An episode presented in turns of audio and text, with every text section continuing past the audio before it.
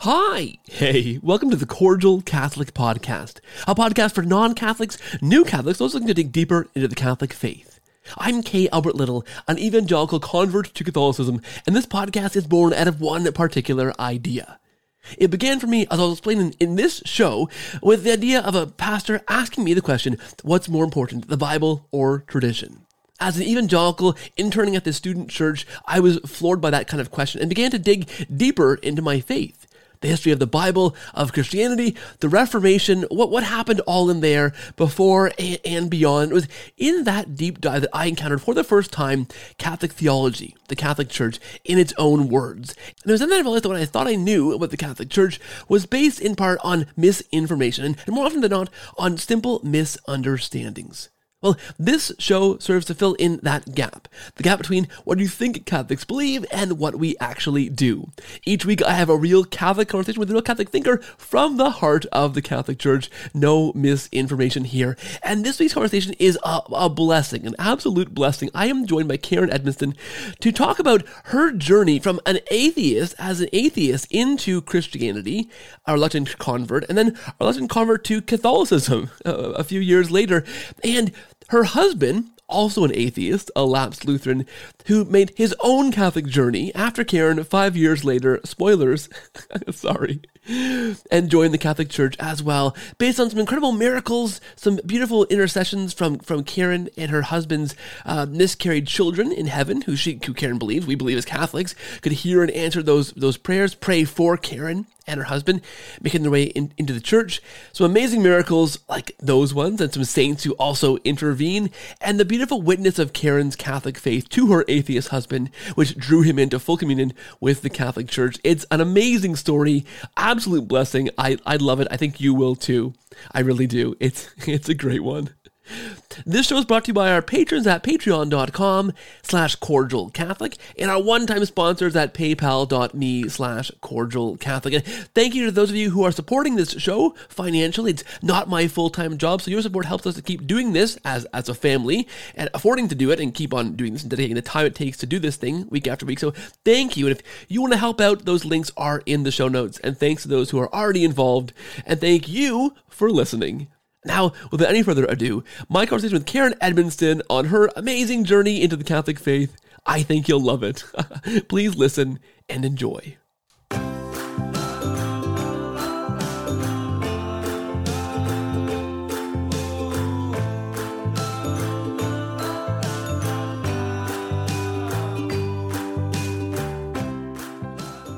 Hey friends, welcome back to the show. Thank you for listening. Thank you for watching. If you are watching on YouTube, please subscribe to our channel. Uh, hit the bell so you're notified of all new videos, and make sure you hit the like button to like this video and leave your comments below. Please engage. Let us know what you think, uh, what's going on, and uh, and leave some feedback. That's always an awesome place to do that. If you are listening on podcast, thank you. Please follow the show wherever you find it. If you're listening on Apple Podcasts or on Spotify, please do leave a rating or a review. Those help to push the podcast out to more people. This is going to be a fantastic episode. I can guarantee you. I am joined by Karen Edmisten. She is a former atheist who was baptized at the age of 30 and received into the Catholic Church at 35. Though she thought her husband may never convert, he was received into the church five years after Karen's reception. Karen is a freelance writer, a writing coach for homeschooled kids, and the author of several books, including the Companion Book of Catholic Days, After Miscarriage, A Catholic Woman's Companion to Healing and Hope, Deathbed Conversions, and You Can Share the Faith, reaching out one person at a time. She's online at KarenEdmisten.com. I'll leave those notes in this or those links in the show notes. But Karen, thanks for being here. Welcome to the show. Hi, and hello. Thank you. Thanks. Thanks so much for having me. I'm delighted oh, to be here. I, am thrilled to have you. Uh, and before we get too deep into it, I want to apologize to listeners uh, for sounding like my Aunt Brenda, who smoked for 40 years of her life. I am battling some kind of pneumonia, lovely complication of seasonal allergies, and a cold we all got here. So my voice is a bit more huskier than usual. So apologies to, to, to listeners and viewers if I begin coughing on, on camera and, and keel over please pray for my eternal soul. I appreciate that, guys. uh, Karen, thank you for being here. Truly, uh, this is one of those kind of serendipitous occasions when I I have a lot of listeners who write in about certain topics. One of those topics is conversions of, of spouses and what happens when one spouse becomes Catholic and one doesn't, and how do you d- deal with that? How do you work that out? And I had a lot of emails, a lot of questions in that realm. And I reached out to, to listeners, uh, to friends, people I knew who may know people. And Haley Stewart from Fountain of Carrots, awesome author of some fantastic books, mm-hmm. uh, said, Hey, I got somebody that you got to talk to. She's fantastic. And passed along your name. So Karen, you come highly recommended. I'm sure. Haley, we'll, I'm sure we'll exceed. Haley is wonderful. As I told you, I said any friend of Haley's yes, is a friend of mine. Absolutely, so and fantastic. Former guest on this show uh, years yeah. ago now. I think. I think probably three years ago now at this at this point. But uh, awesome to have have her too. So what what I'll do? You sounds like you have a fascinating story just from what I've kind of gleaned from uh, what you sent and what what Haley mentioned to me before. So I will stop talking because Aunt Brenda needs a little bit of a break here now and get out of the way and let you tell your story. Uh, and, and we'll we'll pause along the way. We'll, we'll dig in deeper to sections, uh, things that are, are, are worth digging into that, that kind of make sense, the cool intersection points. Uh, but listeners just love when I be quiet, especially this week, and, and, get out of the way. So go back as far as you want to go back in your well, I don't know if it's a faith journey, but but but your your spirituality, your life. Uh, I don't know if an atheist can have a faith journey in, in the beginning, but it's all us, a journey, yeah, right? Yeah, yeah, Tell us where it begins, Karen. Yeah, and, and thank yeah. you. Yeah, absolutely. So first of all, I hope you feel better really soon. So that sounds pretty miserable. Um, and yeah, stop me anywhere along the way. So um, yeah, I'll just start talking. Um, we'll go back to the beginning. I was um, I was raised in a family that just did not have any religious tradition at all. Um, my dad was in the Air Force. We moved around a lot. Um, I was born in Massachusetts. I've lived in Spokane, Washington, Alaska, Florida, um, you know, pretty diverse areas and childhood and met all kinds of people. Um, and my parents, um, who are now 89 and 88, um, and just saw them yesterday. And um, they're wonderful people. They just didn't have any kind of, uh, they weren't raised with religion. And so they weren't raising us with religion. And by the time I was in college, I um, was basically an atheist. I just didn't really, um, kind of looked around at the world and didn't really see evidence of God. And um, kind of saw a world that was hard to live in and full of kind of difficult and traumatic things and I had had no belief. Um, but you know, as you do in college, um, I started questioning like what is the meaning of life, um, and specifically like what's the meaning of my life. Um, and uh, I, I, had I had a friend, dear friend. His name's Jack. Um, you'll see his name pop up in my books when I'm talking about my conversion story.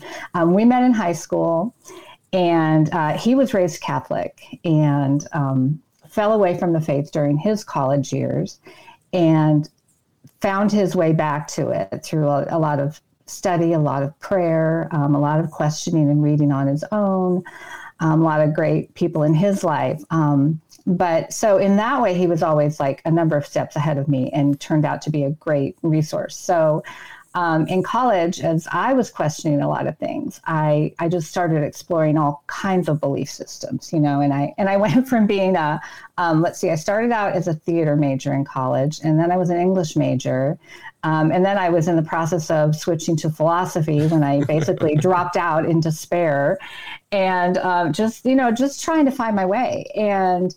Um, but I kept talking to my friend Jack, um, you know, year after year, and um, I, I, never thought I would end up in Christianity. You know, I was I was attracted to things like Buddhism. Um, uh, explored that for a bit. Um, I wouldn't say seriously, not as seriously as my friend did, um, but just kind of you know just kind of dabbling and trying things and just trying to find out like what makes the universe make sense. And but I knew it wouldn't be Christianity, and I certainly knew it wouldn't be Catholicism. so um, but i kept i kept studying i kept reading. Um, occasionally i went to mass with my friend and that that just felt pretty foreign. Um, wasn't really ringing any bells for me in those days not initially. Um, and uh, but jack gave me a book called that um, many of us know mere christianity by cs yeah. lewis And uh, that was the first time that Christianity really started to make sense to me. Um, and then I started devouring Lewis. Um, just absolutely loved him. Um, and you know, it's hard to describe how that this this part of the journey. Sometimes I feel like now it's been it was so long ago. It's like, wow, did I did I really go that many years in my life without belief? But um, a couple of interesting things happened. One was that I was reaching a point where I thought that um, I thought, okay, maybe, and my questions, I'm going to back up a little bit. You know, my questions were so basic at first. Like, did this Jesus guy really even exist? Like, how do you know? You know, can you prove it to me? Um, and, but I was kind of reaching a point where I thought, okay, I, I guess I can kind of see the divinity thing, but what does it mean that he was human too? And um, a friend and I went to see the movie Jesus Christ Superstar. And it's really ironic that this actually helped me on my Christian journey because that show ends with no hint that Jesus is actually divine and that he is purely human. Um, they, you know, they, I don't know if you're familiar with the yeah. show, but yeah, so they like, they pack up everything at the end and they go home. It ends with the crucifixion. And, um, but there was something about that show that that hit me. I don't know. It was just on that human level. I think just that that very real flesh and blood, sweat and tears, um, and it, it, that wasn't a conversion turning point exactly. But I just think it's. I've always found it very interesting that God will find funny little ways to reach us. Um, and then my husband and I, in the meantime, I'd gotten married. Um, originally, I'd say early in my 20s, I had said I was never going to get married. I was never going to have kids. Um, you know, we were, but my husband and I were strongly pro-choice. We did end up getting married, but we weren't going to have kids. And um, but by this time, he had taken a job. We had moved to this tiny little town in western Nebraska, and I kept reading. And I reached a point where I started to do two really, really dangerous things for an atheist. Um, one is reading scripture, uh, fatal to atheism. and the other one was I started to pray. And I was just praying things like, okay, God, if you're really there, you know, you have to show me, you have to do something. Well, again, I can never pin this down to just one moment, but there was another kind of um, dramatic little turning point where here we are living in this tiny town. I know almost nobody. Um, but I, I woke up one morning from I was having a nightmare and in the in the dream I was like fighting off this demon. Wow. And for those who are old enough to know the actor Jack Nicholson, I don't know if you you know who he is. Yeah. Everybody, um, the demon looked like Jack Nicholson. Take that, take that as you will. Oh yeah, yeah. Um, that, sounds, that sounds right. that sounds right. right, right. but in the dream, I'm like fighting off this demon with the words Jesus Christ, Son of God, have mercy on me, a sinner. Oh. And I woke up and I thought, oh my gosh, I get, I believe that. I think I believe that. like, oh no, like now what do I do? so um, at that point, when you when you're suddenly after many years of not being a believer and you're suddenly a believer, you're next question is like, what do I do? Believers seem to go to church and I don't have one. so where do I go? Um, so I started uh, by investigating the Lutheran church. Um, my husband Tom was a, uh, I guess you'd kind of call him a fallen away Lutheran at that point. He had never been confirmed. Um, and I started going to a Lutheran church. I was I started meeting with a Lutheran pastor, asking lots of questions, reading a lot about Luther, um, and just realized it was not for me. It wasn't. It just wasn't working. I didn't. I didn't really um, buy into sola scriptura. Um, and I wasn't even sure why yet, but it, it just it wasn't all gelling or making sense for me. So then I thought, okay, well, where would C.S. Lewis go? You know, because I love him. Yeah. So, like, why isn't there a Lewisian church? I want the Lewisian church. And um, I thought, well, like, so he was Anglican, right? So, you know, Episcopalian church in the US. So I'll, I'll try the Episcopalians. So there was this actually like fairly high Episcopalian church in this little town in western Nebraska. And I went there and, um, and I felt such a, a beautiful sense of peace. Um, and for a little while anyway, I, I, kind of found a, a church home. I didn't know if it was the church home. Um, I didn't join the denomination, um, but I did. I was uh, just about 30 at this point, and I did um, eventually ask the, the priest there um, if he would baptize me. Oh, um, and so he did. And um, my friend Jack drove 500 miles to come at the, at the baptism. So it was my husband Tom and me, and my friend Jack. And um, and so here I was, baptized Christian, and you know, I my poor husband, who's kind of hanging in there, like, okay, this isn't quite what I bargained for, but okay.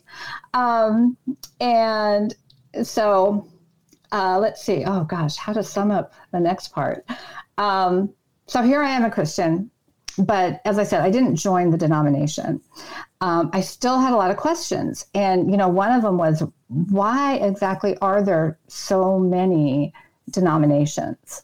Um, why so much division? You know, it seemed from my scripture reading that Jesus had established a church, and so if he established a church, I wanted to know well, wh- which one? Where is it? Where do I find that? Where yeah, yeah. do I find that truth? Um, and I still was thinking, but it couldn't be Catholicism. Could it? I don't think it could be Catholicism. I don't want that. the, I mean, interestingly, the Episcopal Church had a lot of things about Catholicism that I did like. I did like a liturgical church. Um, I did like the tradition, the sense of you know tradition, ceremony, ritual. Um, but I didn't want to deal with um, a lot of the doctrines of the Catholic Church. I still had a lot of questions about those and objections to a lot of those things. And um, I kept reading, I kept praying, um, I kept studying, I kept talking to my friend, and um, and working my way through all the different doctrines, some things were starting to fall into place and made sense. I thought, okay, I guess, you know, like if you're Catholic, I can understand why they would limit communion, for example. Um, I could understand um, confession. You know, that that kind of felt right. I didn't struggle a lot with some of those kinds of things. Um, but I kept bumping up against really a bottom line the authority issue. You know, I I I reached a point where I thought, okay, either the church has the authority to teach me in matters of faith and morals, or she does not. Because I, again, you know, through through scripture reading and through these studies I was doing, you know, I'd reached a point where I I saw that the early church gave us the Bible, not the other way around. Yeah, yeah, yeah. So the church was that authority there. And I thought, well, if that's true, that's Catholicism. You know, that's what it is. And it comes down to the authority issue. And so if the church has that authority, that means I will be submitting myself to an authority with a couple teachings I still don't even like fully understand or like. And one of the toughest things, you know, for our marriage at that point was that, you know, I, I went to Tom and I said, I, if I'm going to do this, if I'm going to become a Catholic, we can't use birth control anymore. and he's like, mm, okay. um, but he's also an incredible, generous, loving person who said, if it is that important to you, how could I stand in your way? How could how could I force something so fundamental on you if this is what you believe now? And so we both took a big gulp and said, I guess I'm going to do this. And um, Tom was still nowhere near wanting to be Catholic. Um, he actually did not even go to the Easter Vigil at which I was received into oh, wow. the church. Um, it just, um, yeah, it's just, he just simply was not there. Um, but you know from my point of view i thought I, how could i blame him? I mean he marries a nice atheist girl and this is what he ends up with you know? So and he's willing to like go along and basically say you yeah we'll live you know we'll live uh, with these catholic teachings that i don't believe in. So his generosity really in so many ways yeah. was incredible. Um, and I really could not complain about that. Um, and and I really thought he would never end up joining me. Um, but you know the the beautiful beautiful thing about submitting to that authority and that um, that obedience to that that teaching um, the teachings about marriage and and family and and children um, we were we were the people who said we'd never have kids and here we were open to kids um, well, actually, we already had one child by that point. See, this is where I start mixing up the details, Keith. It's been so many years ago. Um, once I became a, a Christian, I did start to see, even before I became a Catholic, I could see that Christian marriage was ordered toward more than just like you and me. And I, I, those desires had grown in me. And we had actually had, by the time I came into the church, we had, we had had two losses, two miscarriages. Yeah and um, and we had one 18 month old uh, baby girl. Um, but anyway, um, it, the point I was getting at was just that the submission in obedience to teachings that I still felt in some ways I didn't fully understand. Um, I felt like the graces then just flowed from that, and you know our our marriage grew, our communication grew. Um, we had we did have another child. We had a little girl. Um, we ended up with I had um, three more miscarriages, um, and then when I was 42, we had our um, our young. We we really thought it would never happen again, and then our youngest daughter was born when I was 42. Um, but the I have never forgotten how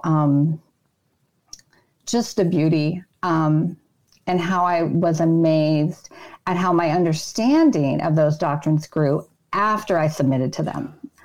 Um, so, um, yeah, so there we were. Um, Tom's kind of living the Catholic life in that, you know, he's married to this Catholic and um, kind of living with some of the teachings of the church and um, I started to become active in some some groups, you know, Bible study and um, some things like that. And I met some couples, and you know, I would tell them about my husband's uh, situation, and one of them said, "Oh yeah, oh my friend Carla here, like she never thought her husband would become Catholic either, and look, he's here with us now." And I was like, "No, you don't know my husband. Like he really, really will never become a Catholic."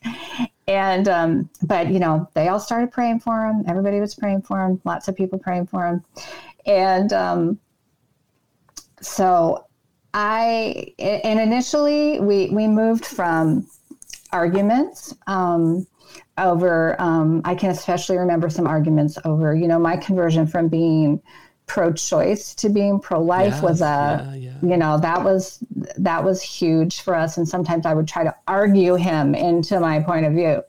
And we all know how well that kind of thing works right? So when i learned that i just needed to kind of quietly back off and pray for him and and hope and pray that i could be some sort of you know light of christ in his life instead of trying to argue him into something um, God was quietly at work. Um, I ended up becoming active on the RCIA team at my parish. And um, Tom, uh, we had a leader for, at a certain period of time. Um, you know, yeah, I'm getting ahead of myself. I'm going to go back a little bit. Um, Tom had been, I had asked him at one point, I remembered how uh, praying basically had been fatal to my atheism. so I asked Tom, I said, just if you would do, can you do me a favor? Would you just, would you just pray a simple prayer? Just pray, God, if you're there, you know, can you let me know in, in what, whatever way that you choose. Um, and, and, and he did take that seriously. And he, I think he did start to pray that prayer and um, and and our discussions had become calmer and more measured and um, as I said, we had two little girls by this time. And so let's see. At this point, our oldest was about six, and our um, our other little girl was about four. And Tom came to me one day and he said, "You know, I've been thinking a lot about the nature of evil, and I think that evil um, is simply being separated from God." And he said, I don't want to be separated anymore. I want to be where you and the girls are.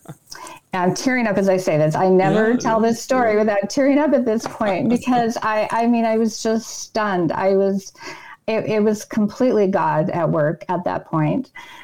Um, and I said, well, what, you know, what, okay, what, you know, and what does that mean? And he, so he said that he would like to um, come to RCIA sometimes. We, I started to mention we had a, a leader who um, uh, was uh, very learned, very good, um, and very good at communicating about doctrines and teaching about them.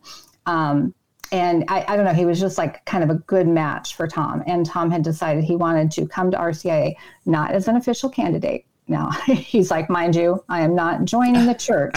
I just i just want to learn more. And um, our friend said that's great. Just come you know just come and listen. You don't have to do anything official. And so that fall tom started just you know sitting in on rcia and um, listening learning. And um, we had we had had actually right before that happened right before Tom came to me and told me about that that revelation he'd had.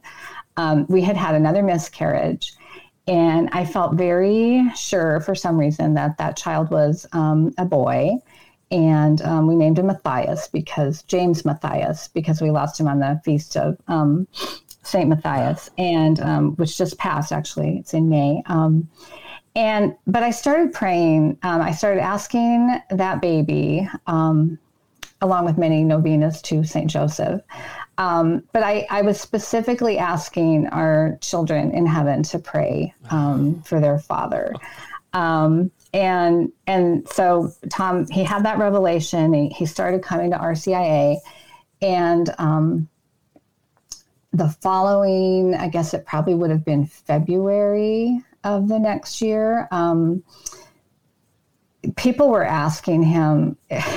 One guy in RCIA was like, Tom, what is holding you back? He's like, you live the life. You know, you go to mass with Karen every weekend. You're like, you, you know, what is it? And Tom's just like, I don't know. I just, I don't know. I'm just, I'm not ready. And um, now I had a, I had a spiritual director at that time, uh, Father Joe, who had told me um, a while before that, um, probably a few months before this happened, um, he had said to me that um, he said, I think we should both be praying to St. Therese and ask her for Tom's conversion. And he said, I, you know, look for a sign of roses.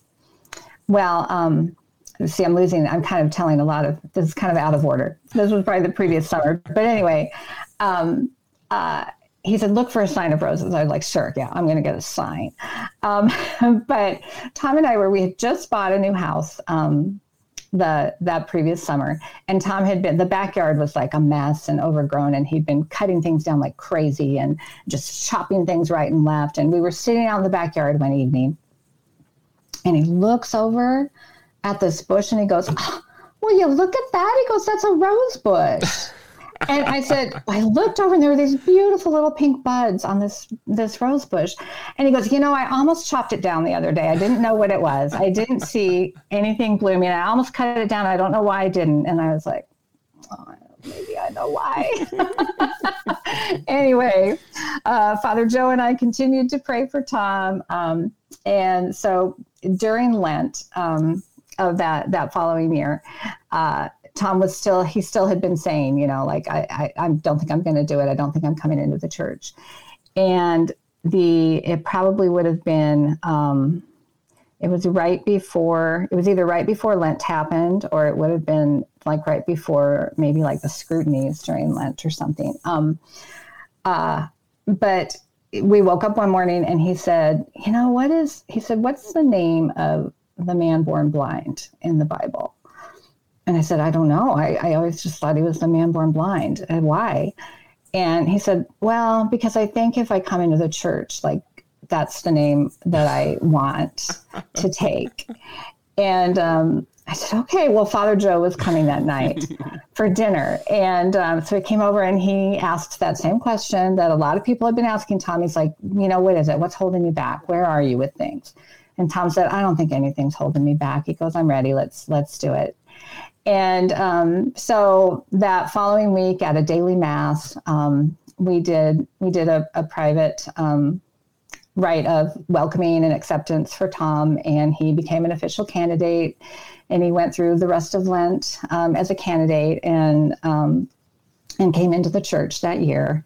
Um, we never did find out the name of the man born blind. We don't think he's he's named, um, but um, yeah. So that and that was a full five years after I um, had come into the church, and um, so yeah, that was about twenty, just a little over twenty years ago. Um, and so we since have this former atheist and lapsed Lutheran have now raised three cradle Catholics. So that's that's the adventure that we have been on. Oh, that's amazing. that that that's a fantastic story, Karen. Thank you for sharing it mm-hmm. uh, in that way. I, there's so much I want to dig into here, and maybe I want to start kind of closer to the beginning and then work our way forward because sure. there's are I going to start forgetting things. Yeah.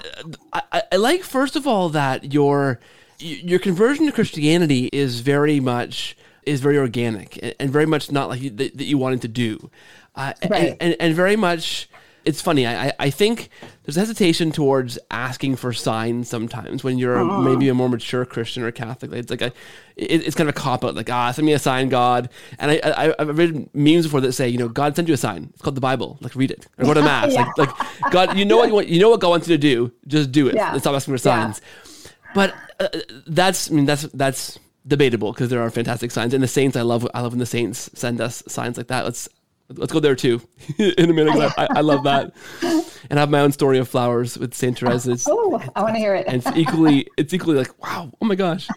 But I, I like how you're asking for, you're asking God, you know, are you there? Kind of in the mm-hmm. beginning, right? And of course, and then you, you, know, you encourage Tom to ask God, are you there through that prayer?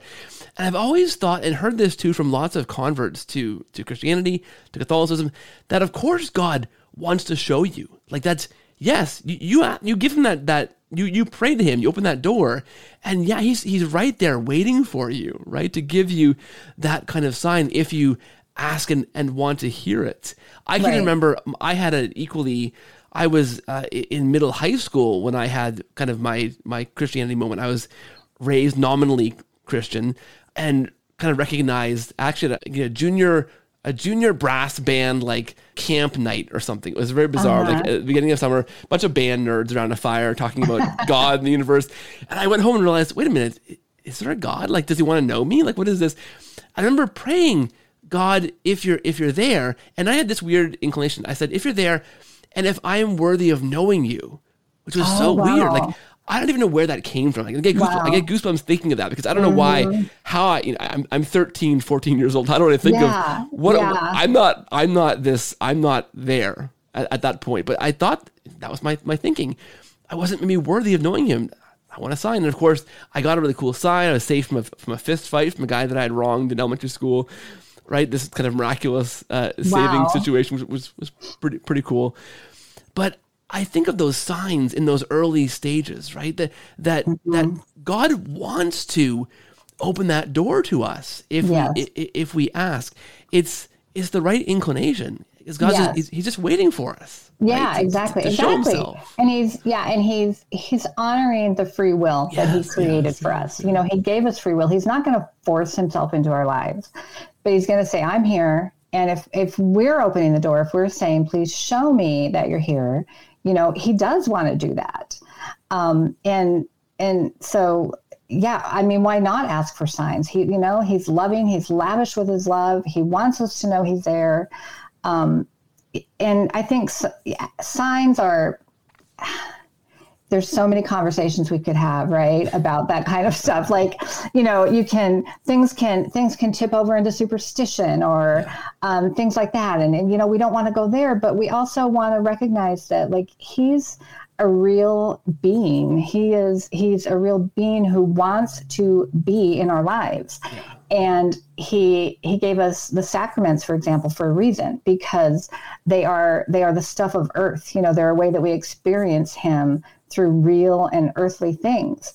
And so why would he not use things on this earth to to show us, to insert himself into our everyday so that we we you know we're startled and we sit up and we go, yeah. that's something different. I never saw that happen before, you know, he really is there. Yeah. Um yeah. and I not that not that we can expect, you know, or should um, expect that our whole lives or you know or or expect it as a way to keep our faith alive right, yeah, um, i think yeah. one of the most valuable things that spiritual director father joe that i mentioned ever told me was that he talked about how often very early on in our um, journeys god gives us many more consolations than we yes, will maybe yes, see yes. later in our life because we need them because we're we're young at this we're new at this and we we do need that stuff to hold on to and to hold it tightly and the more we trust him the more we sometimes have to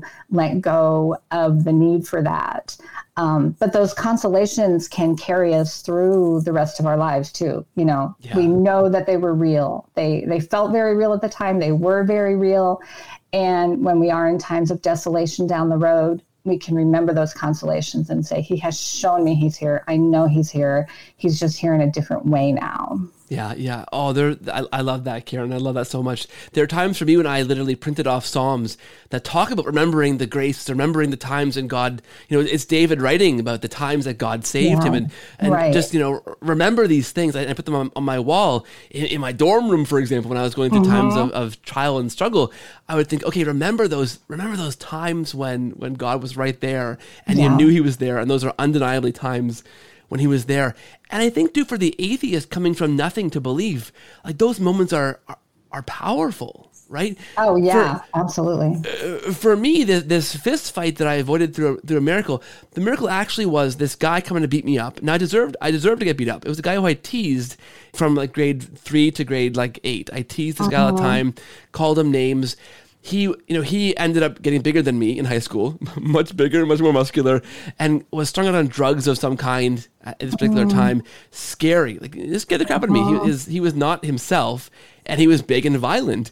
And i remember in that instance he's about to clean my clock and i turned and i said no no no you can't me up. This is my house right here. I live here. Right? It, it was a lie. I didn't mm-hmm. i didn't live there. I was oh. i was 10, 10 houses down from my house. Mm-hmm. I was close not close enough. yeah. And so, and I lied. And when we both turned, there was a woman standing in the window watching us. And he saw her and he took off because he didn't want a, a, a witness to, uh-huh. to, this uh-huh. fight. And I went home and I thought, well, here's my sign from God. Undoubtedly, I was saved from being beaten beaten to a pulp by this guy on, on drugs who deservedly wanted, wanted, wanted to cream me. Uh-huh. But I but I deserved that. I deserved being beaten up. I recognize that, and I and I lied to avoid it. But but and this is for you know the, the subsequent twenty something years I, have wrestled with this in my in my my head, Karen. But God used that. You know, He He used uh-huh. what I deserved, uh, avoiding that, and, and also used my my lie in a sense to save me. Right? Well, it's just, it, it, was a strange grace. And I'm, I'm thinking back to the thing that you first prayed when you were like 13 or 14. Yeah. If I'm worthy. And it's like he was showing you, you don't have to prove that you are worthy. That's, you that's know, good. That's yeah. In many ways, you are never going to be yes. worthy. You know, you're not there oh. yet, but I'm going to save you anyway. this is better than therapy, Karen. Thank you. That's a that's a fantastic insight because this is one of those things that, that, you wrestle with. Like you know, you talk about the, mm-hmm. consolations that stick with you, and this is one of them that yeah. I've never fully kind of grasped. Well, why did it happen in that way? But it, it was Oh, yeah. I, I, love that. That's, thank you. uh, well, I thought that was the point you were yeah, making no, too, is that, because a, you said I deserved it, yeah, but he a, saved me, you know, great, and it's yeah. it's yeah, that's, that's a, beautiful story. That's, that's a great, amazing. That's a good insight. So I, I think too, of you're okay, you're you're leaning towards the the Episcopal Church and that tradition, and then you get to a point where you're asking yourself, well, there must be a church that Christ founded, and and where is it? Mm-hmm. That's an interesting inclination. I mean, I, I got there eventually to in my faith journey, and lots listening to this show do, or in the process of doing that, or, or did. I, I wonder for you, I mean, what was it? Was it just reading the Bible and realizing that Christ founds a particular church and it has a certain structure and form? Was it the early church reading those in, depth and, and mm-hmm. seeing that structure and, and form there? Because the Episcopal yeah. Church, it has a lot of those trappings. It has it has mm-hmm. bishops. It has a kind of a kind of succession and, and, and, a liturgy. So I wonder what kind of pushed you over to to go, no, no, this this this can't quite be it. Yeah, yeah. Um, I mean, I, grace is always my first answer. It's just God's grace. Like I have no, sometimes I have no idea, like why was I asking that question? Although, yeah. you know, as you said in scripture, it's, I mean, there's a, you know, there's a really simple passage of, you know, you are Peter and on this rock, I will build my church. He said, I'm going to build a church. And he talked about leaving the Holy Spirit in charge of the church. You know, he, when he ascended into heaven and then he sent the Holy Spirit to guard and guide the church so all this talk of the church, the church, the church in scripture, I'm like, but what church? you know, which one? Um, and yeah, that question just kept nagging at me that if there if there was if it was that simple, you know, why doesn't it appear that simple? And how did we end up with all yeah, yeah, yeah. all this division? What is it? Thirty thousand Protestant denominations at this point. I don't I don't know how many, but it's a lot. There's just a lot of splintering. And I kept thinking like I that that can't be what God God willed. You know, he is all about unity. He is all about us being one, one body.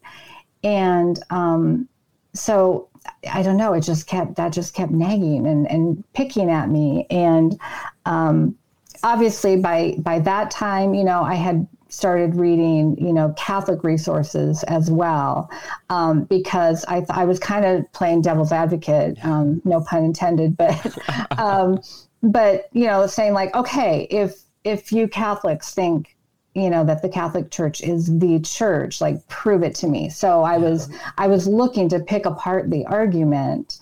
Um, but looking for things. And that's when I started getting more into the church fathers and you know apostolic succession and what that meant and where like where so where did some of those things splinter off and change and so you know between between what scripture said and then knowing that that we trusted the very early very small church to put scripture together yes, for yes, us yes.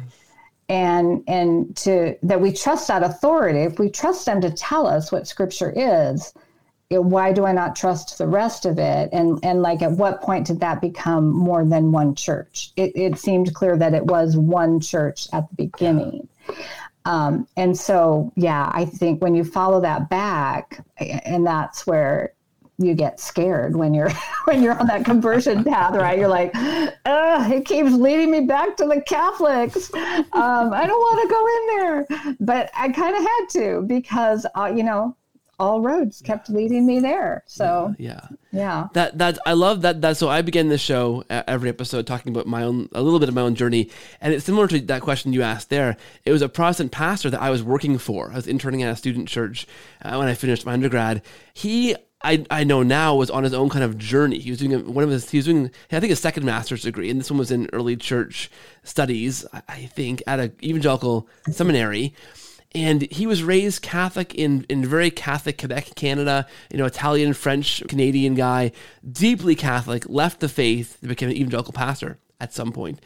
But asking questions about, about, about the roots of his faith and encountering things in his studies that made him question things, he's still a Protestant pastor. So we pray for him every day. And there's an army of us still praying for him who, who know him through various various means uh-huh. and are all connected and all Catholic now, but he's he's still not. So interest, interesting guy. But he called me into his office one day and he said to me, "Okay, you know, Keith, here's what I'm thinking. What's more important, the Bible or tradition?" And of course, you know, evangelical. I said, "Well, it's the Bible, of course." And then he said, "Yeah, but who put together the Bible? Wasn't that tradition?" And I went, like to me, that was like a what, what, huh, mm-hmm. kind of mm-hmm. moment. And I began that that journey of asking that question, and I realized, as you did, right, that the authority of the Catholic Church, the tradition of the Catholic Church, assembled. It, it was bishops and councils, right, who who right. assembled who assembled the scriptures. So for me, that became like the kind of the the, the pivot point for me mm-hmm. when I mm-hmm. realized that okay, it, it, it can't be scripture first because somebody had to put together the scripture, and and it was right. clearly in history the Catholic Church that did that. So that for me, a very similar question began to kind of unwind and I know too, I have a good friend, Dr. Doug Beaumont, who's an evangelical prof, uh, who became Catholic, left left his his all that stuff to become Catholic. That was a question for him too. Was mm-hmm. well, where did the Bible come from? like it was right, and you realize yeah. it it was the church that put that together. Yeah. Yeah, yeah, yeah. It is. It's pivotal. It's really it's foundational because um, because if you trust once you trust that too, yeah. like once you trust the church's teaching authority, there, like I said, for me, there were still like a couple things. I was yeah, like, yeah. you know, not not totally sure I get this, but if I trust that the church is my yes. mother and that the Holy Spirit is guiding her, then I have to trust her to teach me, and I have to trust kind of like. Um, well, you know, a, a, pivotal scripture verse for me at that point was, um, and I'm t- always terrible at quoting, you know, chapter and verse, but um, I think it's Mark 10 15, and it's like, whoever does not um, accept me like a little child. Yeah, yeah. Um, and I, I've probably, I haven't said that exactly right, but but that was as I was like turning yeah, over yeah. this authority question in my mind, I thought that's kind of it. It's kind of like I'm the child here, and I'm kind of saying, like, I don't necessarily get all of your rules, God. Like, you've got some rules I'm not sure that I'm on board with, but, but, you know, what parent hasn't said to their child, like, uh, you're going to do this because I'm the parent yeah. and you're the child. You might not get it right now, but you will someday, and you have to trust me. Yes and i thought that like that's kind of it. I'm i'm the child here and i still need to be led in some ways. And the more i grow and mature the more i'm going to understand why these guidelines have been laid down for me. Yeah, yeah, um, yeah. so yeah it's it was just a, a foundational um, and vital turning point for me. and it's a funny exercise too for the protestant the evangelical to, to, to think of the idea of, of trusting something like that, right? Because I think mm-hmm, it's it's a different mm-hmm. kind of journey. I mean, I can think of in my experience, you, you, find a church based on a church that you think does the Bible right, right? That that's, mm-hmm. that's most biblically based. That might okay, okay have children's programming or good worship or a good liturgical kind of those are kind of add on things sometimes. But right. I think oftentimes the core is a, a good church that that believes the Bible. Now, of course, step back and you're thinking of your interpretation of the Bible, mm-hmm. right? To, to, find a church, which opens up a whole can can of worms. Right. But the the Catholic thing, that conversion is is finding the church that is the church that claims it was founded by Christ and right. accepting that claim right. and submitting that. That's such a different mm-hmm. uh, experience, yeah. right? At least yeah. for, for yeah. me, it was right. And I too got to a point like you Mine was cooling a pot of soup in the in the snowbank out back of our house in in the wintertime up here in Canada. And when I'm I'm sitting there as the soup is cooling in the snowbank, so I can put it in the blender before it so it won't burn the burn the blender. Mm-hmm.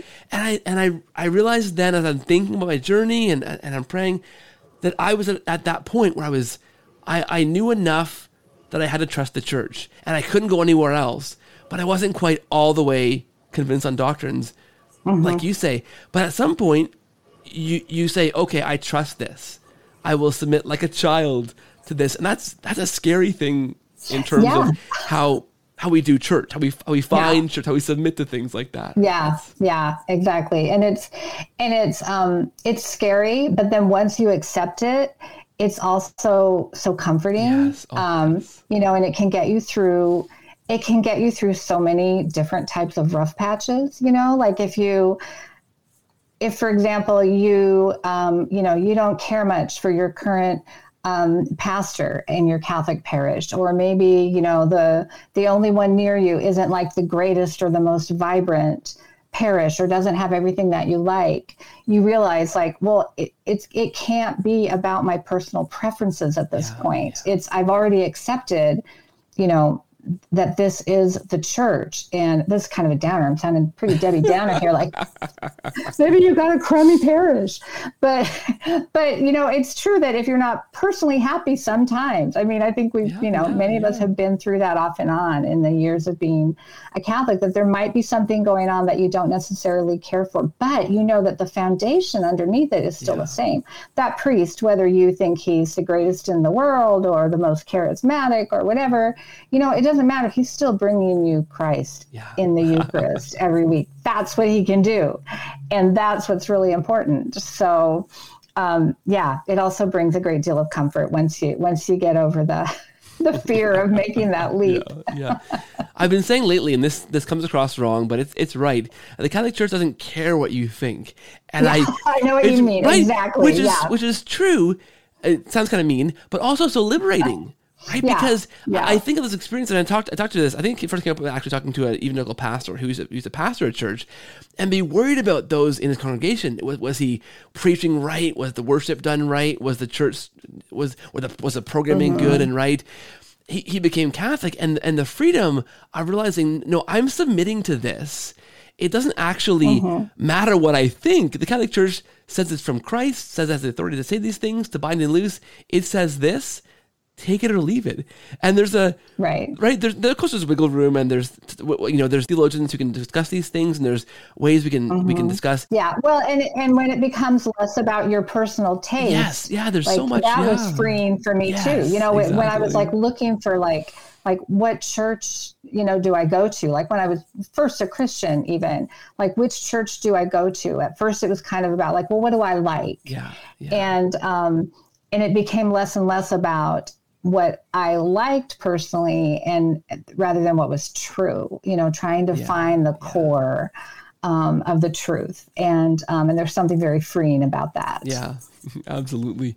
Gosh, there's, there's tons in here I want to dig into, and we don't have, we don't have unlimited time. But I want to two things I'm thinking of for sure that I that I think are so beautiful in your story, and the first is the closeness of of the saints. Talk about your your children in heaven who were miscarried.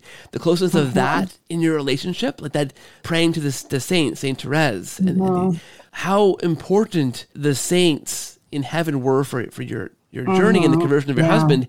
And second, the living that Catholic life, the fact that you you were doing that, that you invited along Tom on that journey as well. And of course, he was gracious enough. That's amazing. you know, go Tom. That's awesome. Yeah. to to do that, but those two things just strike me as such an interesting uh, uh, approach to the conversion of our spouses. And I think too, for me, I mentioned the show last week for, for listeners listening to more than this episode, that my experience with, with Mary, my first Mary in prayer, as a not even really sure that I believed in in Mary as as an intercessor who could pray for us, was at a point when my wife and I had a great big kind of knock 'em, drag 'em out fight about my my conversion. We don't we don't often fight. We didn't often fight, but this was a this was a big one, Karen. and and I said my first. I, I, I said my first prayer to Mary as undoer of knots, and the next morning it was like a three. It was like a one eighty. My wife was like, you know what? Yeah, you said a lot of things that, that made sense. I did some research research on my own last night after we, you went to bed, and yeah, I think there's something in here. And the night before, I was like, no way she'll ever convert. Never, never, never, never. And overnight, like this, this prayer was just like, and and I credit that to my asking Mary to pray for me. So I love that in your story that that closeness uh, of the of the saints of those in heaven praying for us. And there's nothing more beautiful. I don't want to. I don't want to. I I can cry in this show. I do often cry in this show, but the beauty of your kids, like that's amazing to think that you can harness. You can ask those prayers for for their father. Yeah. That's yeah. that's so that's so beautiful, Karen. I love- yeah oh thank you well it's again the grace of god and it's um and you know by that time i had grown so much in my own relationship like with mary and the saints and i firmly and fully believed that my miscarried children were with the lord and um, you know when i wrote after miscarriage um, so i want to say this to any of your listeners who have lost a baby if you fear at all this was so important to me to make sure that I made this point in the book and that I share this as much as possible because sometimes we Catholics are way too hard on ourselves and we worry that we didn't do something right or you know we didn't get the sacrament to that baby. Well, you know, you baptize a lot of women who um, and and men too who have lost a baby worry that they weren't able to baptize that baby um, and you know baptism is a sacrament for the living god gave us that for our salvation and for the salvation of the living but god knows how to handle the, his own rules. He can break them if he wants to. Um, he, you know, he he would not expect us to baptize someone that we had no possible way to baptize. And um, I also, like, I always carried really close to me um, Pope John Paul's words. He actually was, it was in a letter he wrote actually to women who had had an abortion, but he said to them, uh, you know, that they should rest in the knowledge that their child is with the Lord. And um, I thought, well, yes, why would all babies, all babies not be with the Lord? So I never, I never doubted that. I never feared that they were not with him. Um, I always encourage other women who have lost children to um, trust in in God's love and mercy because He is so loving and merciful. Um, God didn't invent limbo. St. Augustine said, hey, maybe, maybe, what if limbo's a thing? Uh, that was never a doctrine of the church. And so, yeah, that's something I, I trusted in so fully. Um, always have, always encourage other women to trust in that and to, to name those children um, and ask, yeah, ask them to pray for you and for your whole family. Yeah, I think that's, that's incredible. I love that. It's, yeah, it's beautiful. Yeah. I, I'm, I'm speechless, which is not good for a host of a, oh. of a podcast. I love that. Your your Rose story too, the closest of the saints in that way, and the the miracles that the saints can bring us. I love those stories so much because again, it just shows the the thinness of the veil between the living and the dead in the Catholic Church, which is different mm-hmm. from many evangelical experiences when there's kind of a, a, separation between the dead and the living. We're not we they can't pray for us in that in that theology. But right. I can, you know, my own story was I, I don't know what it, why or what, what happened, but I had having a bad morning walking the kids to school and I had prayed to St. Therese that morning and said, please send me a sign that you that you're praying for me, a, a, consolation. And literally walking to school and a lady was out in front of her house trimming her rose bush and literally just turns and hands me a rose with didn't even say a word. Just I'm like it does not get I was, more direct than that. I, it doesn't. I was just I was and the kids are with me and I'm like they're like, Daddy, what's why are you crying? like, uh, like, guys. So I, I, did. I explained to them afterwards, you know, what because oh we're raising Catholic kids too. But yeah. literally, just hands me a rose, and I thought, what is like? It couldn't uh, get more literal than that. Right? I just, love that. And no I words, just here you go. It was it was amazing. So that is fantastic. That closeness, I I love. Okay. I, I want to talk about the living of the of the the Catholic faith and that as a witness to to to conversion, right? You guys lived that that Catholic life. I can think for us, the turning point for us was we went to a marriage counselor uh, when I when I was converting to talk about mm-hmm. this. We, we were we were married in the evangelical church. We had been there for years. All our friends were there. Our friends were were were, were leading the church. We were involved in ministry together. So for me, that movement at becoming Catholic was was huge because our marriage was really yeah. founded on on our shared faith and and this church we were a part of, not atheism and, and Catholic, but but closely tied to the identities.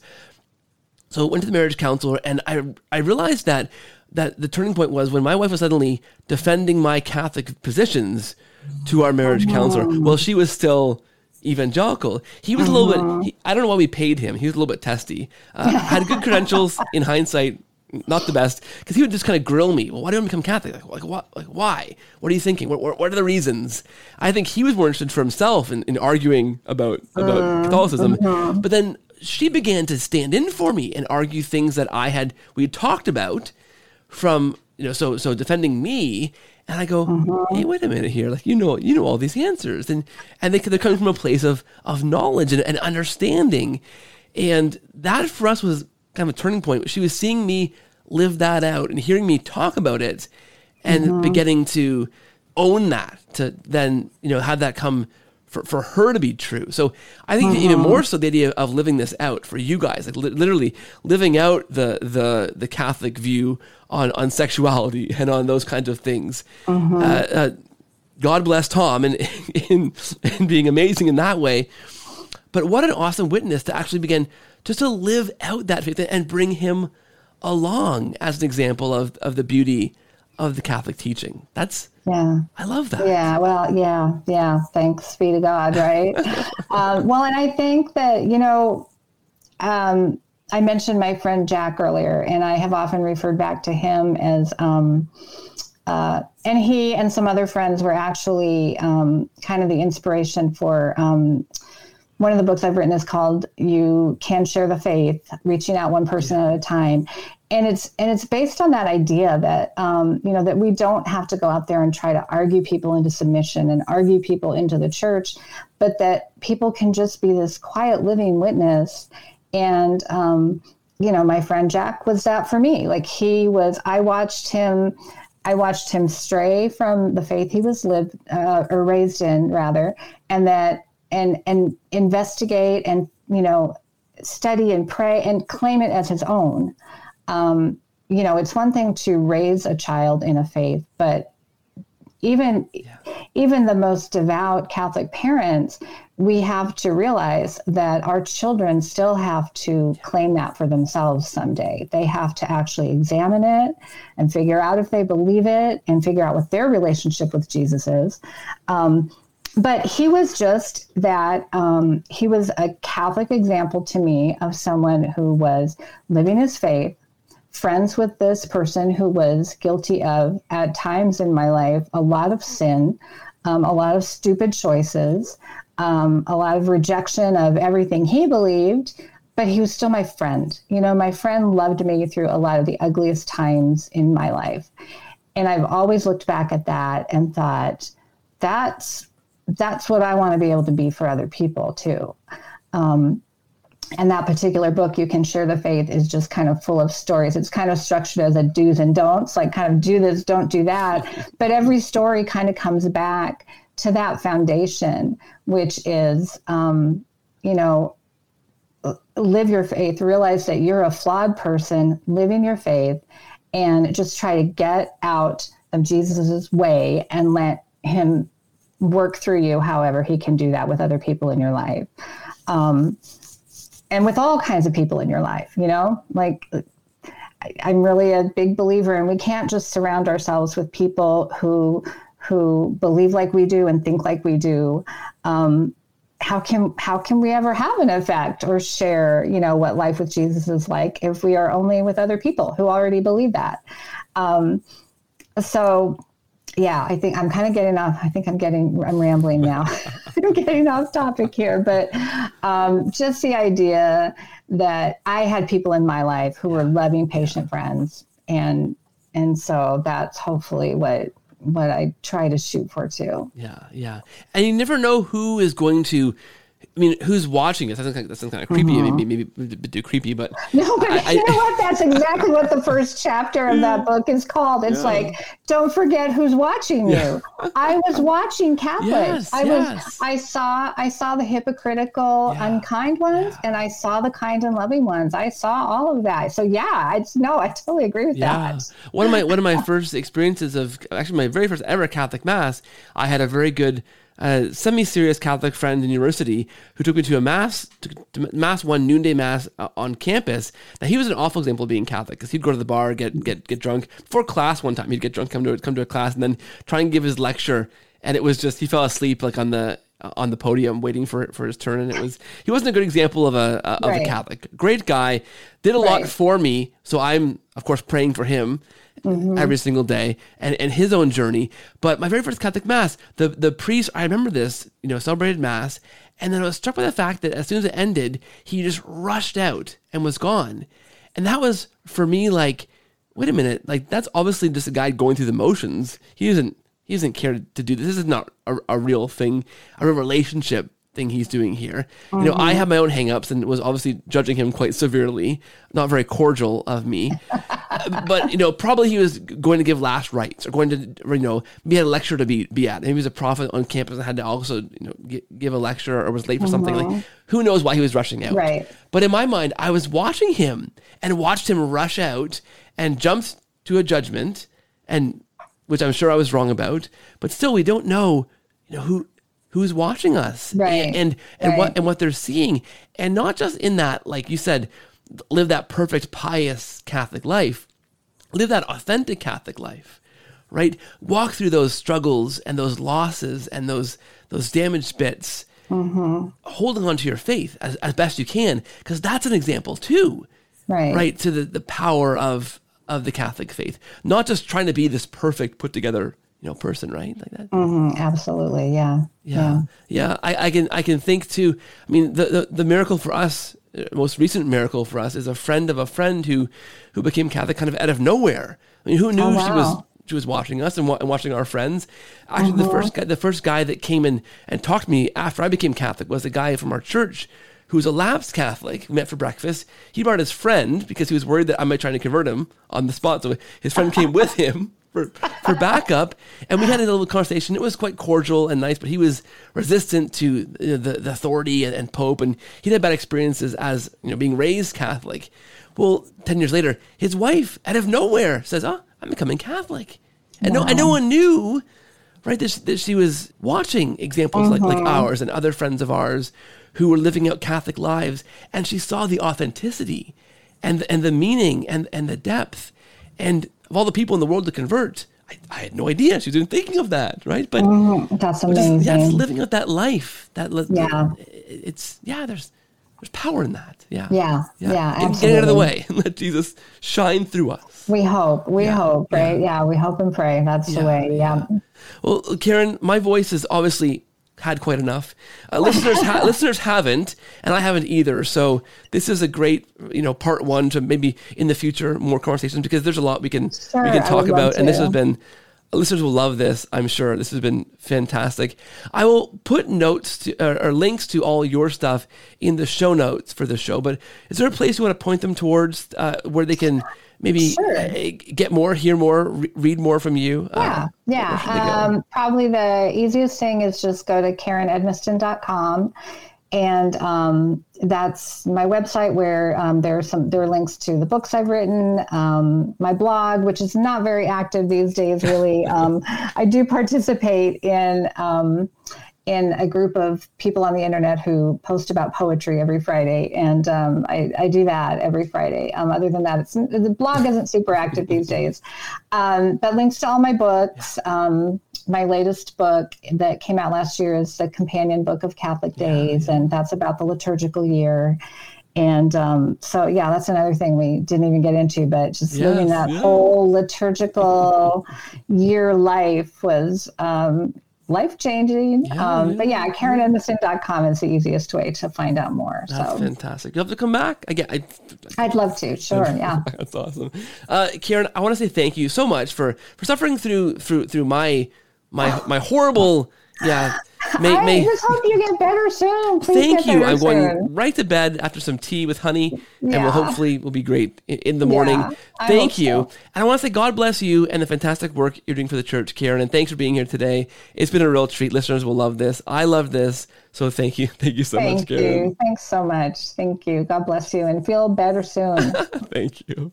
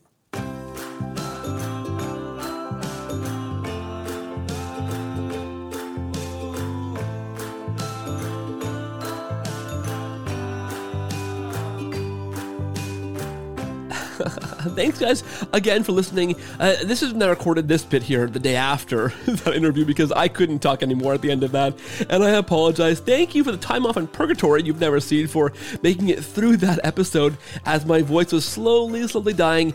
I'm feeling much better even the day afterwards. I'm on some great prescription drugs, feeling better, glad to have got that under control. It was three weeks of suffering under a terrible cold and seasonal allergies. Not COVID, thankfully. I, am good, I'm okay. Uh, we're doing better, uh, and thank you for listening to that, guys. TheCordialCatholic.com is our website for show notes and my blog and things that we're up to. CordialCatholic at gmail.com for your emails. Please do reach out. I get back to you as soon as I can. I get a lot of emails sometimes, so please, your patience is appreciated, but I love hearing from you guys where you're listening from, why you listen, and your, your well wishes, criticisms, comments, all those things. We're on Instagram, TikTok, and Twitter at Cordial Catholic, The Cordial Catholic on Facebook, and YouTube.com slash The Cordial Catholic to watch what you are listening to. If you want to head over there, uh, make sure you subscribe to that channel as well because that work, that thing's growing and it's been amazing. Some awesome traction finally on YouTube. These are all filmed and put up there to watch as well. If you listen on Apple Podcasts or on Spotify, please leave a rating or review. That helps to push the podcast out to new people. And to support this show financially, those links are in the show notes, patreon.com slash cordial Catholic or paypal.me slash cordial Catholic. And thank you to those who are already supporting this show. Thanks for listening, guys. Thanks for your prayers. Pray for me. I'm praying for you too. Talk to you again next week. Thanks so much, guys. Take care, and God bless.